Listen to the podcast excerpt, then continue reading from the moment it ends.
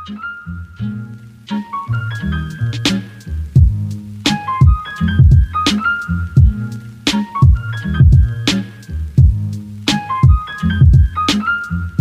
er tredje søndag i advent, og øh, i dag skal jeg benytte mig af, at det her er et projekt, jeg selv 100% råder over, og øh, har derfor inviteret mig selv til at læse højt fra min roman på visse betingelser, som jeg debuterede med sidste år.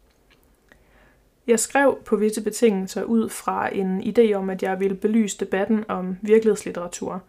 En debat, jeg længe havde været optaget af, men som jeg også havde fået en indsigt i på en anden måde end de fleste, som ytrer sig i den debat. Men jeg havde lagt mærke til, at det ofte var de samme argumenter og belæg, som blev brugt i den offentlige debat om det her tema, og jeg havde lyst til at få lidt andre sider frem og få lidt andre diskussioner i gang.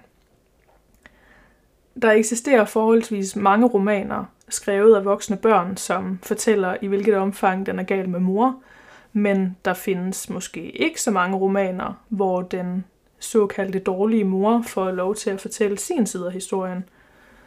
Og øhm, jeg har selv en god del erfaringer med at være det barn, som måske ikke altid blev behandlet, som man ja, i hermetegn burde, og jeg har gjort mig mange tanker og overvejelser om, hvordan jeg skulle behandle min historie. Øhm, både i respekt for mig selv, mine forældre og alle andre, som, som var en del af min opvækst.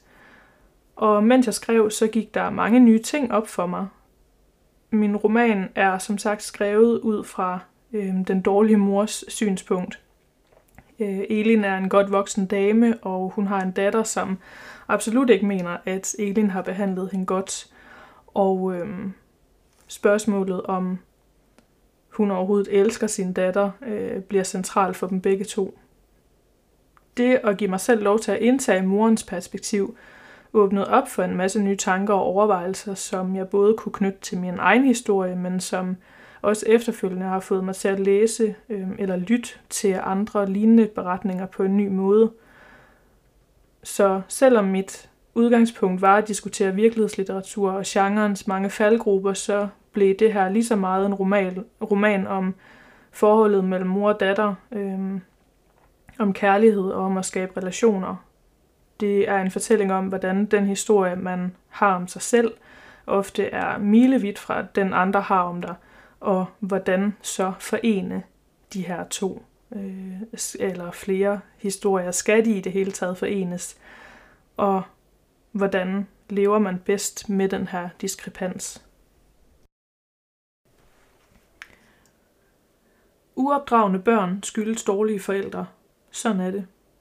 Jeg tænkte dog ofte på, om det var noget, Katrine gjorde med vilje. Hun kunne se på mig med et blik, som lå mig vide, at hun udmærket vidste, hvad jeg tænkte, hvad jeg havde planlagt at gøre efterfølgende, og hvordan hun kunne drage nytte af det. Jeg tænkte ikke om Katrine, at hun var ondsindet. Jeg vidste, at hun ikke bevidst ville påføre andre smerte. Jeg tror nærmere, det var den måde, hun opfattede sig selv på. Hun så sig selv i evig kamp med sin omverden. Hun mærkede ikke den andens kærlighed, og derfor eksisterede den ikke. Alligevel kom jeg også til at tænke, er det den anden, som ikke udtrykker kærligheden godt nok? Du har aldrig sagt, at du elsker mig, græd hun. Hun var kommet ualmindeligt surmulende hjem fra en af sine første samtaler hos skolepsykologen. Vi var sammen med Katrines klasselærer blevet enige om, at det ville være godt for hende. Hun kastede sig teatralsk på sengen og hulkede. Hendes spinkle teenagekrop rystede. Men det her er jo ikke nogen amerikansk kærlighedsfilm, Katrine. Jeg forsøgte at stryge hende kærligt over ryggen, men hun vred sig irriteret. Min kærlighed ligger også i mine handlinger, i min omsorg for dig. Jeg trak hånden til mig. Jeg tænkte på, om det ganske enkelt var det, jeg havde gjort forkert. Jeg havde ikke opført mig som mødrene i de film, hun så, i de bøger, hun læste. Min kærlighed var ikke, hvad hun forestillede sig, at kærlighed skulle være, og derfor blev den usynlig for hende. Nu hvor jeg forsøgte at elske hende på hendes præmisser, ville hun ikke have den. Måske fordi den ikke var oprigtig. Var den det?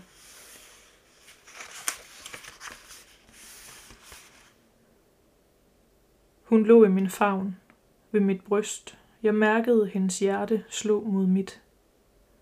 Hun søgte mine øjne, når jeg lavede lyde, når jeg talte til hende, når jeg sang. Hun sprællede med hele kroppen og vinede højt, når jeg pustede hende på maven eller kyssede hendes små, varme fødder. Hun lærte at gå, og hun lå mig aldrig i fred. Når jeg rejste mig og forlod rummet, pilede hun efter mig. Hun sad på gulvet ved siden af mit arbejdsbord og lavede små, vedholdende lyde, når jeg skrev på min afhandling. Hun sad på køkkenbordet, når jeg skrællede kartofler, og hun ventede sorgfuldt på den anden side af døren, når jeg gik på toilettet. Hun skænkede ikke Christian mange tanker. Det var kun hos mig, hun fandt trøst. Det kunne være opslidende indimellem, men samtidig gjorde det mig uendelig stolt. Jeg havde aldrig betydet så meget for nogen før. Der var aldrig nogen, der havde været afhængig af mig på den måde. Det dyb, som altid lå lige bag mig, blev fyldt mere og mere op. Måske blev jeg for selvsikker. Jeg tog afhængigheden for givet. Katrine begyndte i børnehave og fik øjnene op for resten af verden. Måske var det sådan, at jeg var den eneste, der havde været i hendes liv indtil da, og hun havde ganske enkelt måtte knytte sig til mig for at overleve. Nu var der pludselig alternativer, og hun tog flugten. Sådan føltes det. Jeg var selvfølgelig glad og stolt over, at mit barn var nysgerrig på verden. Hun stavrede af på sine små, tykke ben, og hun charmerede alle med sine blå øjne og det krusede hår. Jeg var stolt, men jeg var også bange. Som årene gik, var det som om hun havde bestemt sig for, at hun ville ødelægges. Som om det var noget, hun bestræbte sig på. Hendes tøj blev mørkere, mere poset, hendes øjenmakeup blev kraftigere. Hendes humør tilpassede sig hendes udseende. Hun anstrengte sig for ikke at smile. Selvfølgelig blev jeg bekymret. Selvfølgelig tænkte jeg, at hun var dybt ulykkelig, men jeg anede ikke over hvad. Hun havde jo alt. Vi gav hende opmærksomhed, lod hende tale, rase, græde, grine, og hun fik lange tøjler. Hun var dygtig i skolen, havde veninder, dyrkede sine interesser. Den ene uge var det klaverspil, der optog hende. Ugen efter var det svømning. Jeg tænkte, at hendes nysgerrighed var sund, men ligegyldigt hvor meget hun prøvede, og ligegyldigt hvor meget vi gav hende lov til, kunne hun ikke tilfredsstilles. Jeg kendte selv den følelse, men jeg havde heller aldrig fået lov til at bare suge. Du bruger mere tid på din studerende end på mig, skreg hun. Døren smækkede efter hende. Jeg havde siddet ved spisebordet og rettet opgaver det meste af aftenen. Katrine havde spurgt, om hun måtte overnatte hos en veninde den kommende weekend, og jeg havde bedt hende vente. Jeg kunne ikke fordrage at blive afbrudt i mit arbejde. Det var så vanskeligt at finde tilbage til tankerne igen. Hvad sker der nu? Christian var kommet gående inden fra stuen, i det Katrine fløj ind på sit værelse. Nu stod han i køkkendøren med opgivende øjne. Hvorfor tog han det altid som en selvfølge, at det var mig, der var skyld i Katrines vredesudbrud? Jeg bad hende bare om at vente, sagde jeg, men opgav at forklare nærmere og genoptog i stedet mit arbejde. Du har siddet her længe nu, sagde han. Kommer du ikke med ind i stuen? Der kommer desværre ikke nogen, der gør arbejdet færdigt for mig. Han lagde hånden om min nakke, klemte let og sukkede. Ja, ja. Jeg var godt klar over, at jeg brugte meget tid på mit arbejde. Jeg vidste godt, at jeg var gået glip af både håndboldstævner, danseopvisninger og søndag med kortspil og varm kakao. Men hun havde jo også en far. Var det ikke ligegyldigt, om det var den ene eller den anden, der stod på sidelinjen og hæppede, så længe en af os dukkede op? Måske har hun også brug for at vise sin mor, at hun er dygtig til noget, sagde Christian. Men jeg ved jo, hun er dygtig. Tror du, hun ved, at du ved det? Han lå på ryggen og så op i loftet. Hvad er det, du vil have, jeg skal gøre? Ros hende for hver bevægelse, hun laver for at overbevise hende om, at jeg elsker hende. Jeg forsøgte at fange hans blik. Vil det skade at sagt nej næste gang, de spørger, om du kan tage endnu et hold?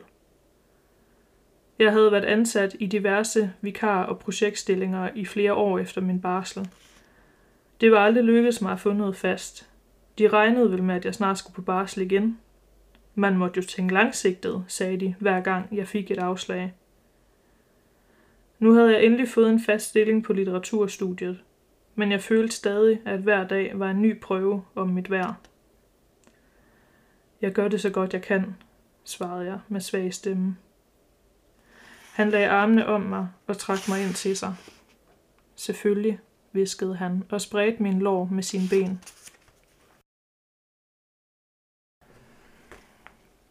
Da jeg mødte Christian, var det som om han placerede mig ved en skillevej. Det lyder som en kliché, men består livet overhovedet af andet? Jeg havde følt, at jeg var nået til et punkt i mit liv, hvor jeg måtte vælge. Eller, jeg troede egentlig, jeg havde valgt, men fandt ud af, at det måske ikke var sådan, det skulle være alligevel. Jeg havde med tiden overbevist mig selv om, at jeg befandt mig udmærket alene. Det gør jeg også. Jeg kan godt lide at gøre ting selv. Det giver mig stor tilfredsstillelse, når jeg får ting til at lykkes på egen hånd. Hænge billeder op, samle et skab fra Ikea, hamre et søm i en lort uden at ødelægge begge dele, som min far ville have sagt det. De kærester, jeg havde haft, før jeg mødte Christian, røg som regel lige så hurtigt ud, som de var kommet ind. Egentlig var det sjældent, jeg nåede at blive kæreste med dem. Jeg havde vanskeligt ved at holde mig til en. Det var ikke, fordi jeg ikke kunne lide vedkommende, men jeg glemte på en måde, at han eksisterede. Og kom jeg i tanke om det, mens jeg havde det sjovt med en anden, følte jeg mig fanget. Det gjorde mig trodsig, og så blev jeg nærmest nødt til at gå i seng med ham den anden. Jeg fortsatte og blev mere og mere overbevist om, at det også var en ok måde at leve på. Hvem siger, man absolut skal have mand og børn? Leve med det samme menneske, indtil den ene bliver frigivet i graven. Ingrid var enig med mig. Hun var en god støtte i den periode. Før havde jeg aldrig tur formulere min egen mening, hvis den pillede alt for meget ved normerne. Ingrids fanden i voldskhed, som egentlig ikke hørte til der, hvor jeg kom fra, flyttede mine grænser, og jeg troede, at jeg nærmede mig noget, der var til at leve med. Men jeg kunne heller ikke lade være med at tænke, at havde jeg ikke brudt med hende dengang, havde jeg nok stadig været alene. Hun kunne ikke lide Christian. Hun syntes, han var kedelig. At jeg var kedelig, når jeg var sammen med ham. Og hendes mening var vigtig for mig. Jeg havde givet hende Vita Andersens nyeste digtsamling i fødselsdagsgave, og selvom Ingrid hverken var særlig boglig eller sproglig, var hun begyndt at bruge mange nye ord. Du er en røvsyg tryghedsnarkoman, når du er sammen med ham. Måske var det fordi Christian symboliserede det, vi begge var bange for. Enten var vi bange for aldrig at få det, eller også var det bevidstheden om, at vi var bange for det, der skræmte os. Det havde føltes som en slags test, hver gang jeg mødte en ny mand. Hvor længe kunne jeg narre ham? Hvor længe kunne jeg narre mig selv? Jeg gik ind i bekendtskabet med umiddelbart engagement. Allerede ved første møde forestillede jeg mig resten af vores liv sammen. Jeg så for mig alle de ting, vi skulle lave, hørte vores samtaler for mit indre og tænkte på, om hans efternavn passede til mit navn. Jeg snakkede ham efter munden i håb om, at han skulle kunne lide mig. Jeg opførte mig eksemplarisk. Et udtryk, der rungede af barndom og af mor. De kunne godt lide mig, alle mændene. Og til sidst følte jeg ikke engang, at jeg behøvede at anstrenge mig. Det var så nemt bare at tage en tilpas nedringet bluse på, svinge lidt med håret og smile helt op i øjnene. Det var så let at fortælle de historier, som virkede. Det var så let at røre dem på den måde, som virkede. At lade som om det også virkede på mig. Måske virkede det rent faktisk i starten. Men jo tættere jeg lod dem komme, jo mere travlt fik jeg med at få dem ud igen. Det begyndte med små ting. Noget jeg godt kunne bortforklare. Det var sikkert, fordi det var så nyt for os begge. Jeg havde jo ikke rigtig prøvet at være i et fast forhold før. Jeg måtte prøve at tage den lidt med ro. Giv manden en chance, formanede jeg mig selv. Men så begyndte de små ting at blive store, fordi jeg gav dem kraft. Jeg er god til at rationalisere alting væk. Jeg rationaliserede også Christian væk i starten, men han accepterede det aldrig. Jeg tænkte om ham, at han var for klog til at blive elimineret på den måde. At han havde gennemskuet mig. Det var måske ikke en af grundene til, at jeg blev nødt til at være sammen med ham. Fordi han vidste noget om mig, som jeg måske ikke engang selv vidste. Jeg sagde også den sætning, jeg havde lært af Ingrid til Christian. Jeg var ikke sikker på, at jeg egnede mig til at være mor. Desuden følte jeg, at der var så meget, jeg måtte give afkald på, hvis jeg skulle have børn. Eller giftes, tilføjede jeg. Allerede før han begyndte at le, kunne jeg godt selv høre, hvor dum og umoden den sætning var. Den hørte ikke længere til i min mund, men jeg havde ikke fundet noget at erstatte den med endnu. Han spurgte, hvad det var, jeg var så bange for at gå glip af, hvis vi fik børn. Jeg sagde noget med arbejde, en disputat, jeg drømte om at skrive. Han havde ikke kommenteret det, men bare holdt om mig. Vi havde elsket det meste af natten efterfølgende, og næste morgen, da jeg sad i køkkenet i hans lille toværelses i Åbyhøj, ringede jeg til min mor og sagde, at jeg tog en gæst med hjem til middag den kommende søndag.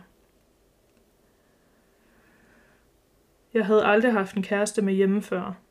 Der havde for det første aldrig været nogen, jeg havde haft lyst til at tage med hjem, og jeg kunne altid høre, hvad min mor ville sige, uden jeg overhovedet havde overvejet at tage vedkommende med hjem. Jeg havde heller ikke lyst til den indblanding. Hverken fra min families eller fra hans side. Jeg havde en følelse af, at begge trådte over på land, som ikke tilhørte dem. Det var for privat. Både det at have en kæreste og det at have en familie. Mine brødre havde altid slæbt hvert eneste pigebarn, de rørte med hjem til søndagsmiddagene. Min far elskede det.